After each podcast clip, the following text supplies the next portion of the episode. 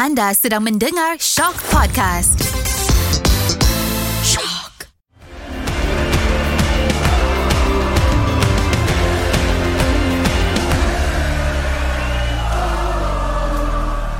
Gul gul gul gul gul gul gul gul gul gul gul gul. Assalamualaikum dan salam oleh sepak Malaysia Ultra Squatchy bersiaran sekali lagi untuk anda. Khas kepada pendengar-pendengar Ultra Squatchy. Akhirnya kita capai ke episod 16 pula kali ini.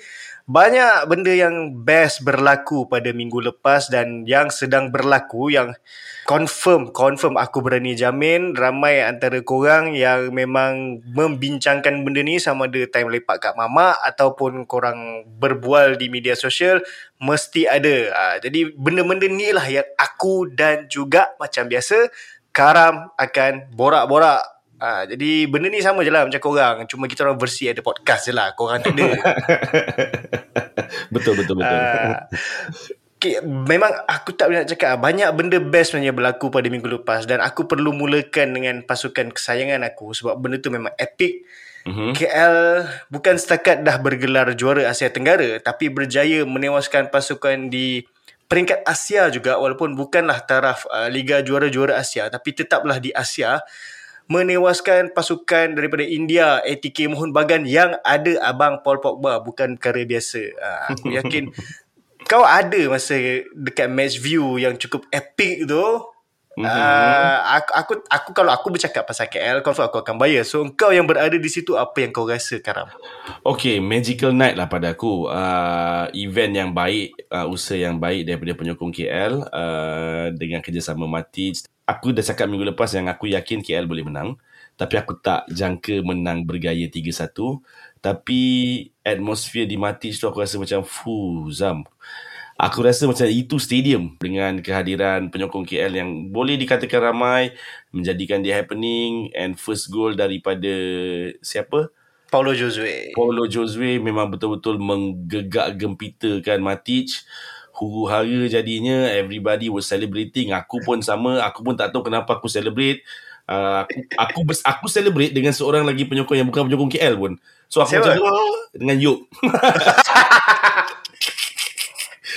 so aku dengan dia tengah menari-nari tengah joget-joget-joget uh, it was fun and tiga gol terakhir tu dah semuanya in injury time uh, tapi kalau kau nak aku bagi kredit kepada pemain yang aku rasa the best malam tu ada dua. Aku akan pilih Akram Mahinan dan juga Kamal Azizi.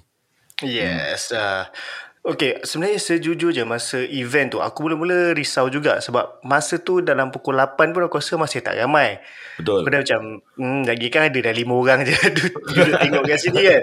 Tapi slowly, slowly dia orang datang, dia datang, datang, bila lah, ramai tu memang meriah lah. Kira what kalau malam tu KL tak menang pun aku rasa adalah satu kejayaan tapi yang penting KL dah menang dan memang aku memang tak tahu speechless lah speechless sebagai fan KL yang tengok daripada zaman main Liga FAM dulu 2014 tiba-tiba 2022 ni dapat layak ke semifinal AFC Cup tu benda yang ah, aku speechless lah especially bila hujung tu aku ingat lagi macam mana tiba-tiba Mohon Bagan skor padahal masa tu dah nak habis game. Ya, yeah, betul ha. Dah nak habis dan tiba-tiba dia orang gol aku dah aku bangun aku dah jalan dah aku macam ah satu sama dah nak habis dah weh kenapa tak boleh bertahan.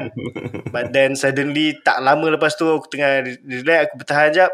Hmm, Fakrul Aiman. Pemain yang memang kalau kalau kau bagi dalam line up tu antara player yang aku takkan expect untuk menjaringkan gol untuk KL dalam AFC Cup tapi dia berjaya menjadikan gol tu dan kemudian Romel Morales.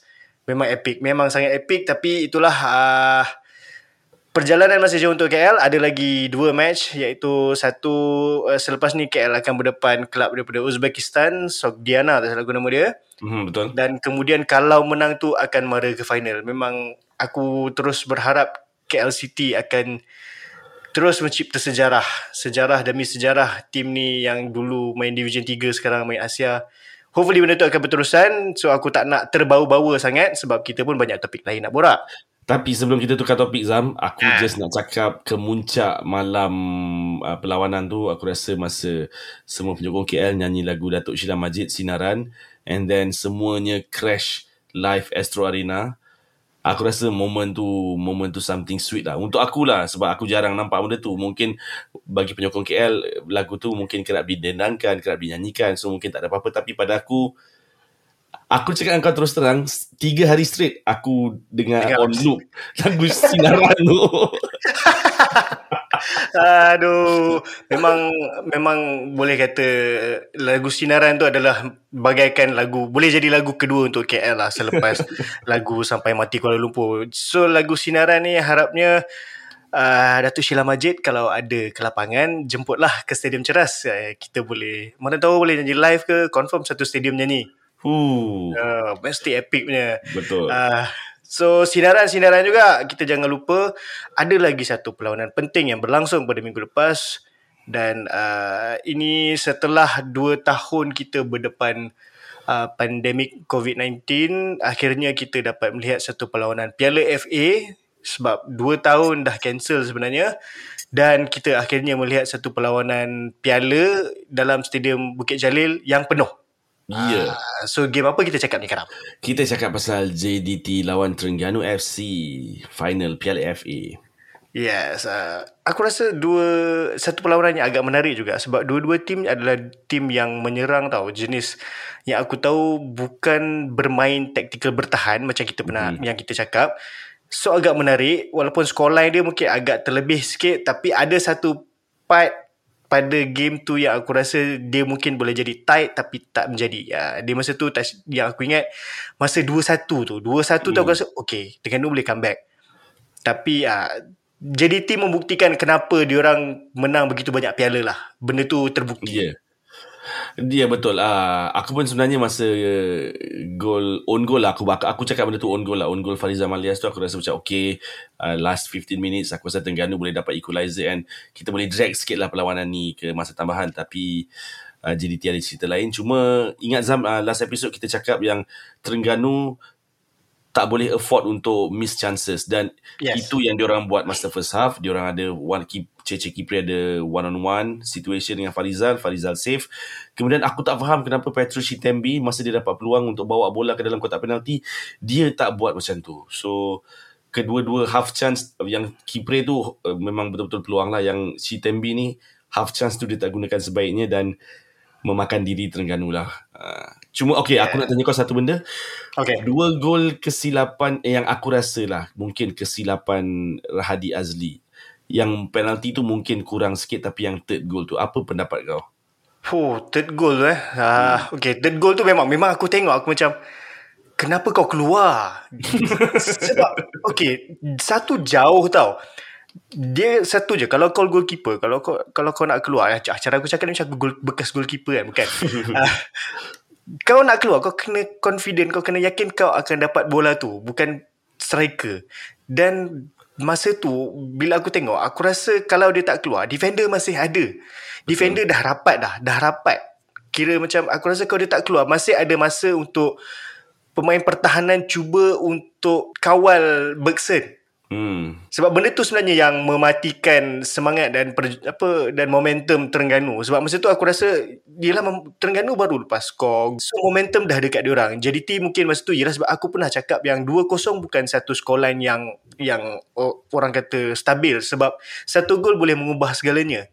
Jadi masa tu aku rasa Terengganu dah mula nak cuba menekan dan JDT pun mungkin agak gelabah sikit masa tu. Sepatutnya itu adalah time di mana Terengganu patut ambil peluang. Tapi sayangnya bila terlepas masuk je gol ketiga tu kau boleh nampak lah macam mana moral pemain-pemain Terengganu dah mula down. Sebab masa tu pun dah dah dah, dah nak habis dah. Hmm, betul. Memang agak mengecewakan lah. Uh, okay, walau tadi kau macam-macam acah jadi penjaga gol bekas penjaga gol kan. Okay, ni ad, aku ada tengok satu rancangan bola itu live. Dia orang interview David James yang betul-betul bekas penjaga gol. Ma, memang betul. Okay, uh, so kepada yang tak tengok aku akan boleh korang boleh tengok uh, di S, you- YouTube Astro Arena. Cuma aku nak cakap sedikit yang David James yang petikan kata-kata David James lah dalam rancangan tu. David James cakap keputusan yang diambil oleh oleh Rahadi Azli untuk gol kedua dan gol ketiga tu kalau ditukar kan gol kedua dia tak keluar, gol ketiga dia keluar. Uh, kalau gol kedua tu dia keluar dan gol ketiga tu dia stay mungkin perlawanan tu berbeza dan Ah. David James cakap dengan mungkin disebabkan disebabkan uh, faktor usia yang muda Rahadi mungkin decision making dia belum belum matang dia kena perbaikilah aspek permainan dia yang itu uh, decision making dan harapnya jurulatih penjaga gol Terengganu boleh bantulah Rahadi Azli mengatasi masalah tersebut. Sebab bila buat kesilapan dalam uh, di pentas yang besar macam final Piala FA ni sedikit sebanyak mungkin akan menjejaskan sedikit keyakinan dan moral pemain. So kena ada uh, cara untuk atasi tu. Dan aku terbaca juga Azam dekat dekat social media yang orang cakap Rahadi Azli ni mistake yang dia buat tu bukan kali pertama dia dah banyak kali mengulangi kesilapan yang sama so kita nak dia improve supaya supaya terjamin kot uh, gawang gol skuad Harimau Melaya nanti. Betul. Sebab okay, aku pun ada nampak juga bila ada ada fan-fan Terengganu juga dan juga fan bola sepak lah yang bercakap pasal Rahadi. Ni bukan kesilapan pertama dia. Tapi kita perlu hmm. ingat Rahadi baru berusia 21 tahun. Di usia yang muda kau mungkin akan melakukan kesilapan. Mungkin agak kerap tetapi dengan hmm. usia, dengan latihan dan bila dengan tambahnya pengalaman, kesilapan tu akan dikurangkan. Jadi apa yang Rahadi boleh buat especially ialah sebelum game uh, sebelum final ni pun dia ada insiden yang menyebabkan dia terpaksa dibawa ke hospital. Hmm. Jadi mungkin ada adalah benda-benda yang mengganggu dia sedikit. Tapi dengan usia dia, dengan training apa semua, aku rasa inilah masa depan uh, masa depan Malaysia penjaga gol sebab kalau kita tengok pada ketinggian dia aku rasa dia adalah goalkeeper tertinggi kot yang ada dalam senarai-senarai goalkeeper Malaysia. Ketinggian dia 192 cm yes. So nah, sizing memang dah ada cuma decision making je yang dia kena yes, perbaiki. uh, Rahadi kau jangan risau kau chin up. Naikkan balik semangat kau training betul-betul. One day aku percaya kau akan dapat julang piala. Dengan tim mana aku tak tahu. Ah Ha, macam nak bagi hint dia ni ha, Macam nak bagi hint Tak tahulah Tak tahulah. Sebut lah sebab Biasanya kalau Yelah mana tahu. Mungkin bukan Mungkin bukan piala FA Malaysia Mungkin piala oh, FA luar negara. Kita tak tahu okay, Dengan bakat okay, macam ni kan. Kita jangan petik uh, Tim dalam negara je. Oh, Luar negara tu pun hint ke apa? Oh, Boleh. Jadi mana lah tahu. Kalau dengan ketinggian ni Aku rasa boleh main luar negara. Tak ada masalah.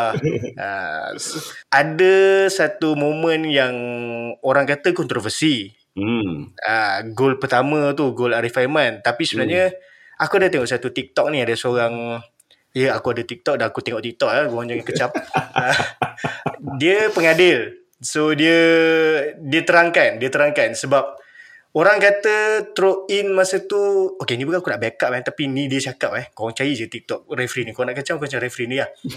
uh, dia bercakap pasal sebab aku nampak masa masa berlangsung je perlawanan tu aku pun fikir benda yang sama sebab kenapa throw in tu ke depan sangat hmm. ah, aku rasa hmm. kau pun bercakap benda yang sama garam masa tu sejujurnya Zam eh ni jujur tau Aha.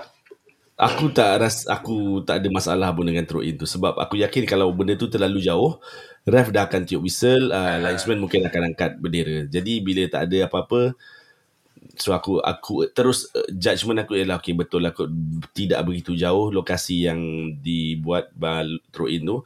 Dan dan yeah. Ini bukan kali pertama JDT buat quick throw in quick free kick. Ini bukan kali pertama. Banyak kali sepanjang 2 3 musim yang lepas dia orang dah start buat. Aku tak faham kenapa pasukan-pasukan Liga Malaysia masih masih belum dapat untuk mengekalkan fokus mereka.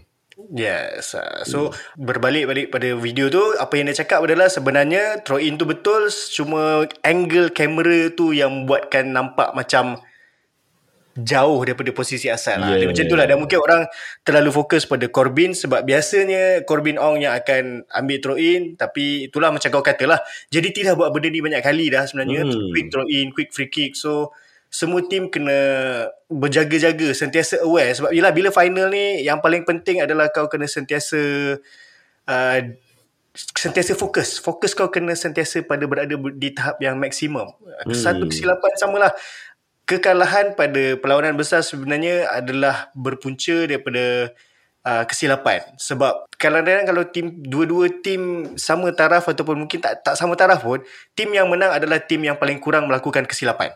Betul. Ah, dah nah, sekarang aku dah cakap macam coach pula tapi aku bukan coach. ha. So itulah dia kita hanya boleh ucapkan tahniah kepada JDT.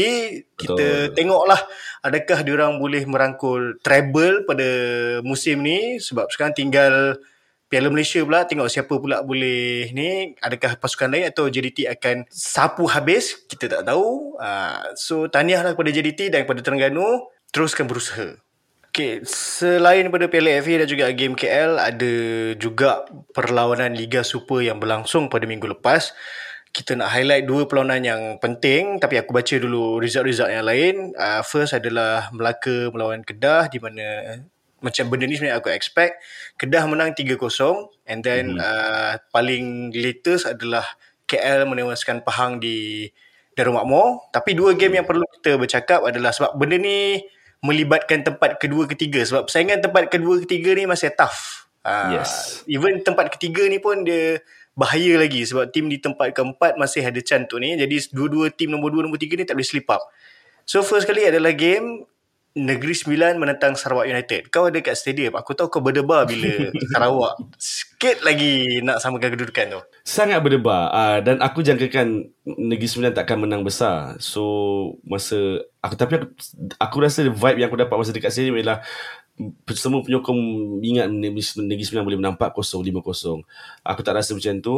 Um, Negeri Sembilan bila mendahulu, uh, bila terikat satu sama tu, aku rasa macam uh, jangan aku tak risau lagi sebab uh, second half masih panjang. Kemudian bila dah lead 3-1 tu aku dah aku dah chill. Tetapi um, aku tak tahu kenapa Negeri Sembilan walaupun dah mendahului 2 gol Sarawak tak tak main high pressing pun. Sarawak just tunggu bola datang and then dia orang cuba launch counter attack. Dengan keadaan padang yang lecak uh, bila Negeri Sembilan cuba aku, mungkin penyokong lah kot. Penyokong yang terlalu mendesak Negeri Sembilan untuk terus menjaringkan gol dan bila kita bila pemain buat forward pass dengan padang yang lecak mungkin bola tersangkut bola passing tak sampai. So bila counter attack yang dilakukan oleh Sarawak tu berjaya mengkucar kacirkan pertahanan Negeri Sembilan. Sihan pula tangkap bola terlepas daripada sepakan penjuru.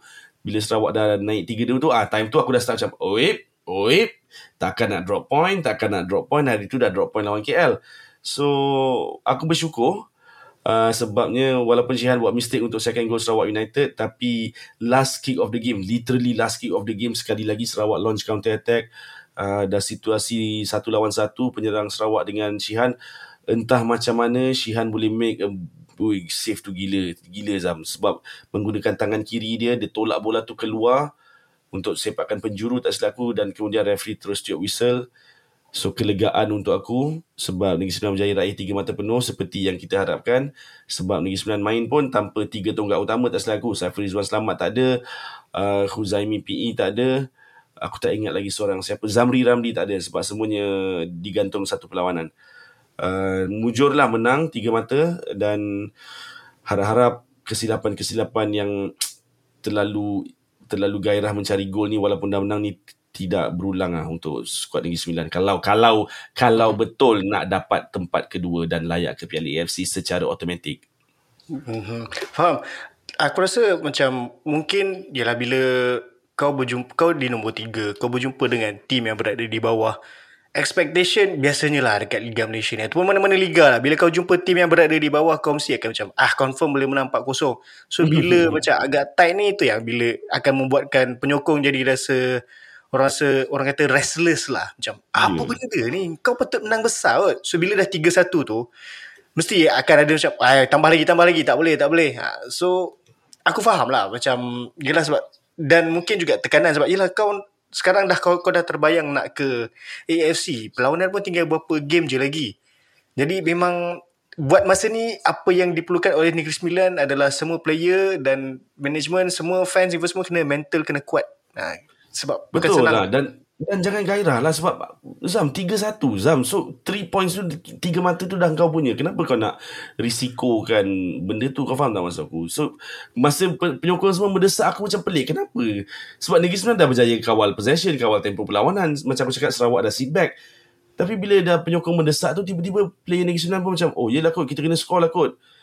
Aku tak faham. Aku memang tak faham malam tu So kalau betul Negeri Sembilan nak ke Asia ni memang memerlukan kerjasama bukan setakat pada pemain, pada management, fans pun kena cubalah tolong, kena kena cuba hmm. faham. Kalau sebab memang sekarang adalah masa yang sangat genting untuk Negeri Sembilan sebab setakat ni memang jauh lah untuk dikejar. Bukan nak kata jauh, boleh dikejar tapi masih berada di tempat yang sepatutnya.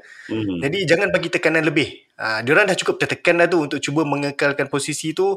Jangan tambah tekanan. Tu je. Betul. Ya, Ah, betul. dan setuju. sekarang tekanan at least kurang sikit. Kenapa? Sebab Sabah pun kalah dalam game diorang bertemu Selangor di tempat sendiri 2-3. Ha, in- so aku rasa ada chance, masih ada chance untuk Negeri Sembilan cuba ambil tempat kedua. Ha, so Sabah yang agak goyang sikit sekarang. Betul dan Sabah aku tak silap aku dah berapa dah 3 game ke 4 game dia tak menang 3 game. Uh, so dia kalah lawan Selangor kemudian sebelum tu dia seri lawan KL 2 sama dan seri lawan Kedah 2 1 sama. Uh, match Selangor Sabah ni aku dah happy sebab Selangor leading 2-0 Ber- dah di awal permainan. So macam oi ini berita baik. Tapi bila dia comeback dua sama aku macam setan betul lah Sabah ni. Kenapa lah dia power sangat dia boleh macam almost every match dia comeback comeback comeback kan. Yang best ni aku rasa bila bila uh, pemain import Selangor Hain Ted Ang tu score minit ke 70 lebih. Aku rasa macam oh akhirnya Selangor dapat big break dia orang terutamanya coach Nizam Jamil dia punya kemenangan pertama sebagai jurulatih dan Sabah drop points di di Likas bukan satu benda yang mudah untuk dibuat oleh Selangor. So aku sangat-sangat lega dan sekarang tak silap aku beza Negeri Sembilan dengan Sabah. Sabah masih di tangga kedua Zam eh dengan 18 Yes. perlawanan 36 mata manakala Negeri Sembilan di tangga ketiga 18 perlawanan juga 35 mata. So satu mata dibez, dibezakan dengan satu mata dan dengan prestasi Sabah sekarang ni yang dah 3 game tak menang, mungkin tekanan akan lebih dirasai lah oleh pemain-pemain dia dan tak tak mustahil kalau dia orang akan keciciran mata lagi dalam baki empat perlawanan ni. Betul sebab sama macam Negeri Sembilan juga. Sebab Sabah berada di posisi kalau kita tengok pada season lepas lah season lepas. Even Negeri Sembilan pun season lepas berada di Liga Premier. Dan sekarang Hmm. Sabah season lepas pun kita- kalau kita tengok dia tak berada di posisi yang bagus. Tapi season ni dia berada di tempat kedua. Dia confirm dah tahu takkan boleh kejar nombor satu. Tapi diorang aku yakin even fans dan juga pemain akan ada impian untuk bermain di peringkat Asia. Jadi sekarang Hmm. bila bila dah macam ni berada di tempat kedua dia macam posisi yang lama dah diorang tak tengok Sabah ada di tempat macam tu. Ah jadi Betul. bila mungkin akan ada rasa tekanan juga. Jadi sekarang akan bergantung kepada Sabah dan juga Negeri Sembilan macam mana korang nak handle pressure tu dan cuba untuk elak dikejar. Sebab buat masa ni Terengganu pun uh, 29 mata. Uh, 29 mata tu sebenarnya masih jauh. Tapi diorang kurang satu game berbanding Hmm. hmm. dengan uh, Sabah dan Negeri Sembilan. Tapi any slip up apa-apa kesilapan yang dilakukan oleh uh, Sabah dan juga Negeri Sembilan akan diambil oleh Terengganu. Jadi gap tu akan masih ada. Tapi itulah mental sangat kena kuat untuk cuba. Dia pelik lah. Dia punya mental nak kena kuat ni macam nak fight untuk liga juara liga. Padahal nak fight nombor 2 nombor 3 je pun. Aku ingat hari tu ada siapa bagi suggestion. Indonesia pemenang nombor 2 ni dapat trofi. Uh, mungkin sebab tu lah kot. Mungkin ada janji trofi mana-mana kot. Tu yang Sabah Negeri Sembilan extra sikit ni. Uh, So itulah dia. Beberapa game yang tinggal ni Memang Sabah Negeri Sembilan kena elak buat kesilapan. Sebarang kesilapan Hmm. Habis Terengganu akan ambil tempat korang Betul betul. Ha, sebab Negeri Sembilan tak silap aku lepas ni akan jumpa JDT. Ha itu takkan nak dapat tiga mata dekat SSI kan? Hmm, kau hmm. pergi sana kan Kata nak siap ada Hammock berbagai tak tahulah dah siap belum hemok aku tu. Eh tu lah So tengoklah macam mana kan ah. Sebab itu aku rasa Itu je game yang mungkin Negeri Sembilan boleh afford Untuk buat kesilapan Ah, Betul, hmm. Sebab selepas tu Kalau masih terus buat kesilapan Terengganu akan cuba pintas Unless Hmm, itulah susah. korang kena berdoa Supaya KL Tolong korang lah KL belum lawan Terengganu lagi Ah, So kita Tolonglah, nantikan lah yang tu hari- Itu kan aku dah support KL. Tolonglah sikit. Ah, InsyaAllah Kita akan cuba Kita akan cuba ah, Takut KL masa tu dah Busy sangat Nak prepare untuk final AFC kita tahu kan Oh, okay, okay, okay, okay. Ah, bila kita bercakap pasal peringkat antarabangsa ni, ah, itulah kita kena bercakap lah pasal Harimau Malaya. Sebab hari uh, minggu ni, minggu ni, uh, minggu ni dah release uh, nama-nama yang dipanggil oleh Kim Panggon untuk kejohanan jemputan di Thailand, Kings Cup. Dan ada banyak nama-nama yang menarik sebenarnya yang boleh kita bincangkan. Mungkin ada yang setuju, ada yang tak setuju. Tapi aku sukalah satu okey satu benda yang aku suka pasal line up yang dipanggil ni kita aku nampak macam Kim Pang kita cuba untuk move on daripada Farizal. Kita Betul. panggil Ah. goalkeeper-goalkeeper yang muda. Tiga-tiga goalkeeper ni kalau kau nak tahu, semuanya ketinggian lebih daripada 180 meter. Ah, 80 kita ada- meter je tak? 80 cm. Eh, 80 cm lah. 80 meter memang tak memang habis tinggi lah tu. Sentimeter. So, uh, kita ada first adalah Rahadi, uh, keeper dari Terengganu tu. Mhm. Kemudian uh, Kalamullah, goalkeeper PJ City, Mhm. uh, 180 cm. Mhm. Dan kegemaran kau, Shihan. Yes. Uh, 186 cm dan aku menjangkakan aku rasa Shihan akan jadi pilihan utama. Aku pun rasa macam tu tapi aku tak akan terkejut kalau Kim Panggon menurunkan Rahadi Azli. Uh, mungkin untuk menguji dia di peringkat antarabangsa. Aku pun macam kau tahu Zam dan macam kebanyakan rakyat Malaysia lah. Aku happy dengan pemilihan ni sebab banyak muka-muka baru. So kita yakin sekarang yang Kim Panggon cuba untuk mem- membesarkan lagi lah pool untuk national squad. Cuma sebab perlawanan ni berlaku dalam uh, kalender FIFA yang sekali, yang bermakna ianya pertandingan berkelas A. Jadi kalau kalah ataupun seri akan kuranglah mata ranking yang dikutip. Dan bila kita ada perlawanan macam ni, pendapat aku ialah untuk menguatkan ranking sebab kita lawan dengan pasukan-pasukan yang ranking lebih tinggi daripada kita. So, aku sedikit berbelah bagi dengan dengan senarai pemain yang dipanggil. Tapi nonetheless, huh, nonetheless, Nonetheless tau. tapi aku happy lah bila aku nampak ada nama Syarul Nazim, aku nampak uh, Mukhairi Ajmal, Zafri Yahya, Azam Azmi, Declan Lambert. So nama-nama macam ni memang memang betul lah, memang refreshing lah.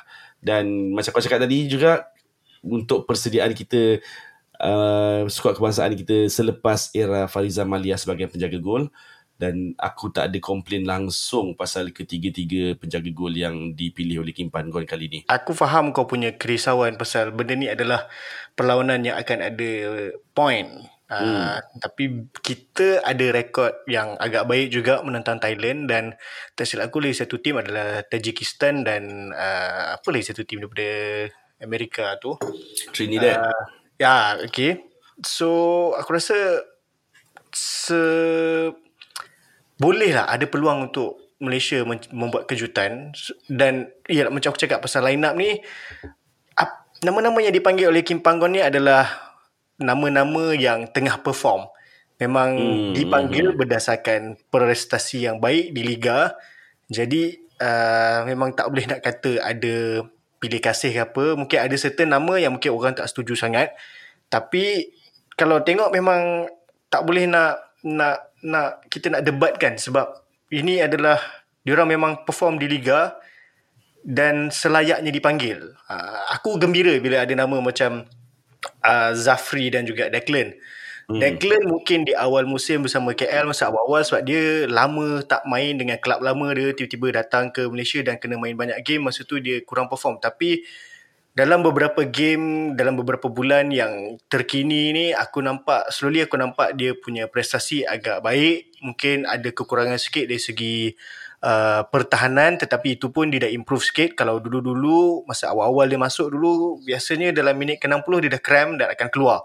Tapi sekarang dia boleh bertahan dan aku faham sebab dia versatile. Mungkin itu juga yang membuatkan Kim Panggon nak panggil sebab dia boleh main di kiri di kanan dan juga di pertahanan tengah. Mungkin lah hmm. mungkin. Dan susah dia nak me- merebut tempat dengan Corbin tapi dia adalah backup yang bagus untuk Malaysia Betul-betul. Kau cakap pasal backup, aku rasa ada satu nama yang aku kecewa sedikit lah dia tak ada, iaitu Kamal Azizi, right back, uh, right back KL. Aku rasa, especially dua bulan terakhir ni, aku rasa Kamal Azizi memang pamerkan prestasi yang cukup-cukup baik. Uh, dia boleh supply cross, dia defending with intensity, uh, consistent sepanjang musim Zam bersama KL.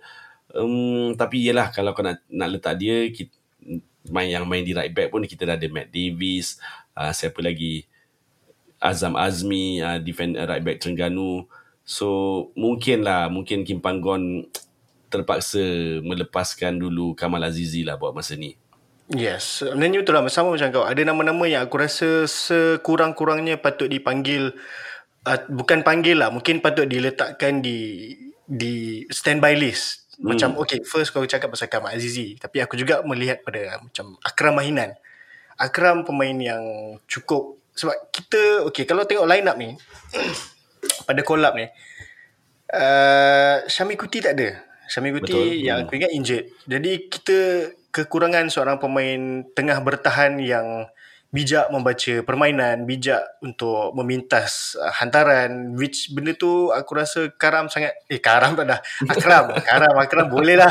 Uh, uh, so agak agak sayang lah. Tapi mungkin sebab aku bias pada KL sebab dia pemain KL. Tapi berdasarkan prestasi semasa, aku rasa Akram sekurang-kurangnya patut berada di senarai menunggu. Uh, sama juga dengan Irfan Zakaria. Tapi aku dengar-dengar Irfan Zakaria um, ada kecederaan sikit. Sebab aku rasa Hmm. kalau dia tak ada apa-apa masalah, sekurang-kurangnya dia akan berada di standby list. Sebab uh, aku faham ada setengah peminat yang melihat Irfan Zakaria ni pada kesilapan-kesilapan dia yang dulu masa dipanggil Hmm. uh, dulu-dulu. Tapi benda dah lepas biar lepas. Uh, jadi bila sekarang dia tengah perform dia dah improve boleh panggil.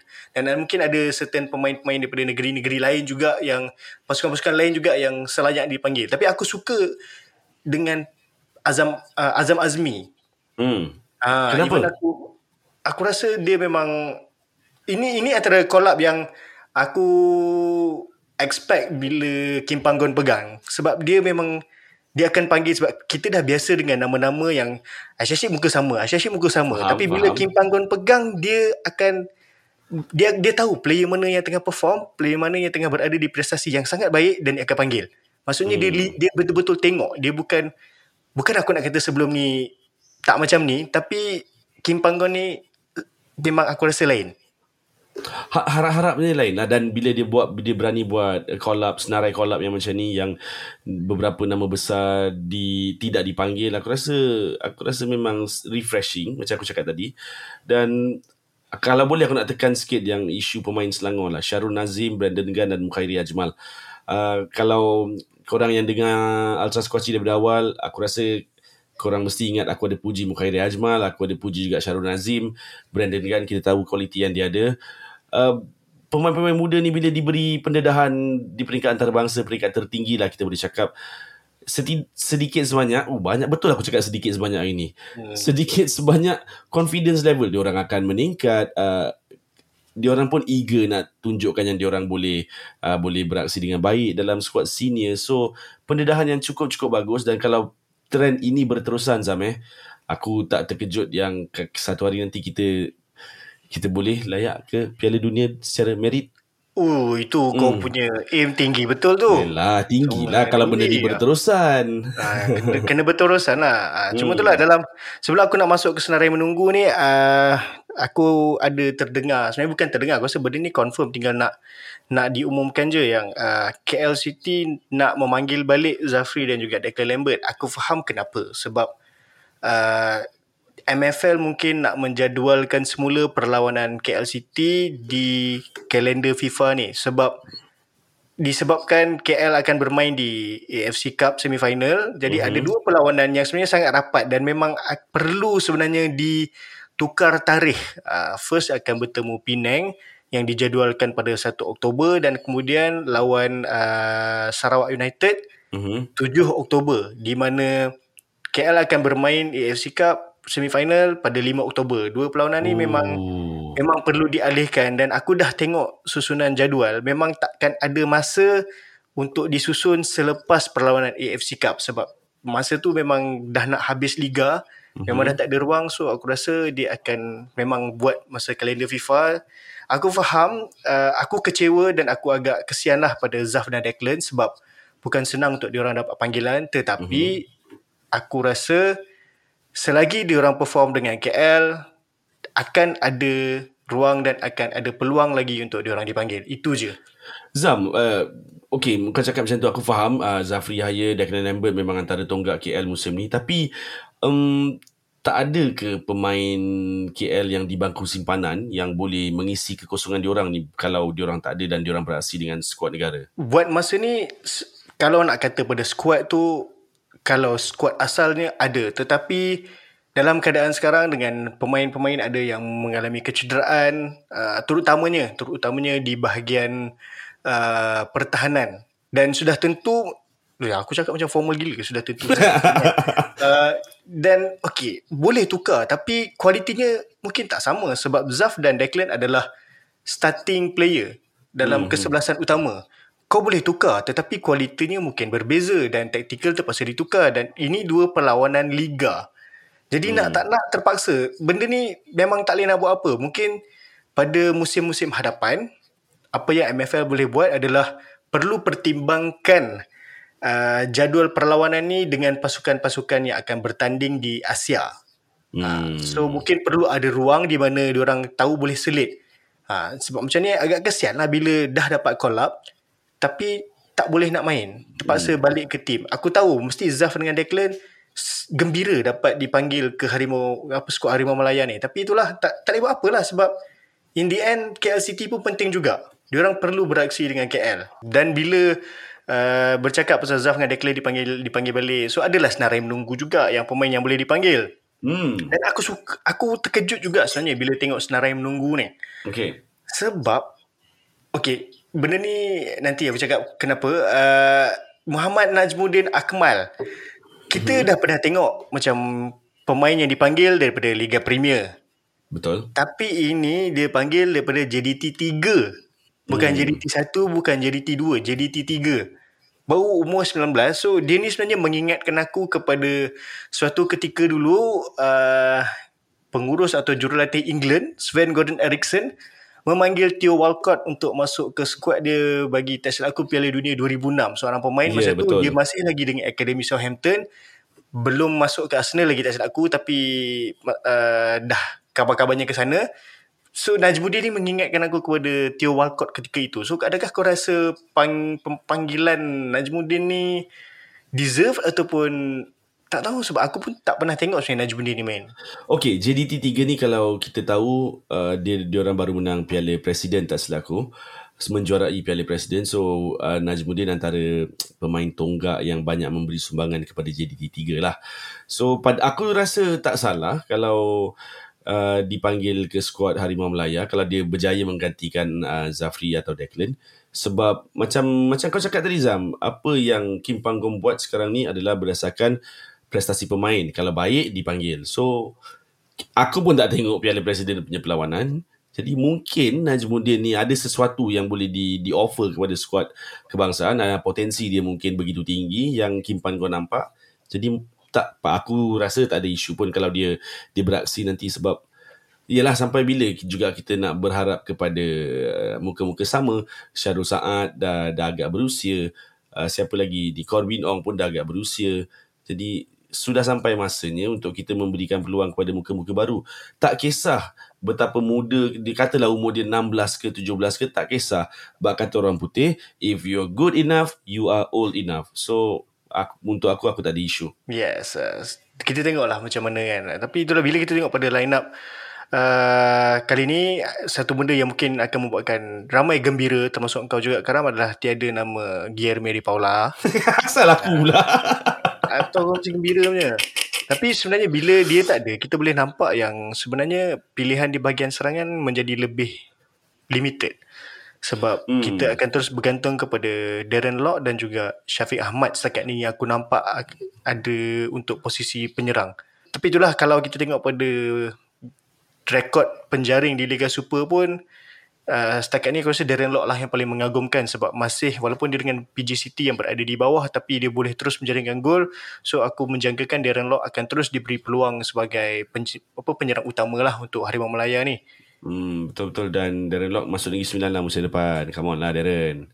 Hmm, aku rasa lagi sabar kot. Cik, suka hati je bincang dengan orang punya ni kan. Padahal lagi kan dia stay BJ City. Stay je lah Darren lah. Macam tu lah. So itulah dia. Hopefully by Piala Asia nanti kita akan ada lebih banyak uh, pilihan lah. Sebab yang aku ingat okay, ya, sebenarnya si Najmuddin Akmal ni pun sebenarnya adalah pemain di bahagian serangan. So aku rasa hmm. mungkin dia adalah option di masa hadapan juga. Mungkin dia boleh uh, diberi peluang untuk bermain dan terus tunjukkan bakat. Siapa tahu dia buat kejutan dan terpilih untuk Piala Asia. Uh, so itulah dia kita tunggu sahaja bila akan berlangsung uh, Kings Cup ni. Ada je game-game liga lain sebenarnya uh, sebenarnya dalam minggu ni pun masih ada game liga lagi sebab Harimau Malaya akan beraksi pada minggu depan. Ha. So habis yeah. game tu baru dia orang pergi training. Jadi pada korang yang ada tim yang tengah main lagi ni, korang kena turun stadium dan tengoklah. Mana tahu player yang korang tengok tu akan main Harimau Malaya nanti. Ya, ha. perlukan sokongan. Antara perlawanan yang akan ada adalah Terengganu bertemu Pulau Pinang. Mm-hmm. Dan okay, game ni tough juga. Kedah versus Selangor pun aku rasa satu match yang agak menarik. Yes. Kemudian ada Melaka United berjumpa KL City. Mm-hmm. Dan akhir sekali, okay, ni pun sebenarnya agak mungkin boleh jadi one-sided tapi boleh jadi mana kejutan. PJ City bertemu JDT. Hmm. So menarik-menarik lah semuanya ya. Uh, so korang jangan tunggu nak sokong Harimau Malaya saja, turunlah juga menyokong pasukan Liga Tempatan korang. Ha, hmm. Jangan malu-malu, jangan segan. Satu hari nanti korang pun akan duduk dekat mana-mana buat match view, pasang pyro, sorak ramai-ramai, ceroboh esok arena punya live, siapa tahu. Bukan calang-calang punya perasaan. Korang akan rasa semuanya bermula dengan korang turun ke stadium sokong pasukan kesayangan korang ataupun mungkin belum sayang, so yang tu akan datang kemudian. Hmm, betul. Ah. So itu sahaja pada aku dan Karam pada minggu ini. Terima kasih kepada semua yang terus mendengar. Nantikan minggu depan kita akan bercakap pasal Harimau Malaya pula. Hopefully akan dapatlah berita-berita yang best pada minggu depan. So itu sahaja pada aku uh, dan juga Karam. Sehingga kita berjumpa lagi. Assalamualaikum. Jumpa lagi.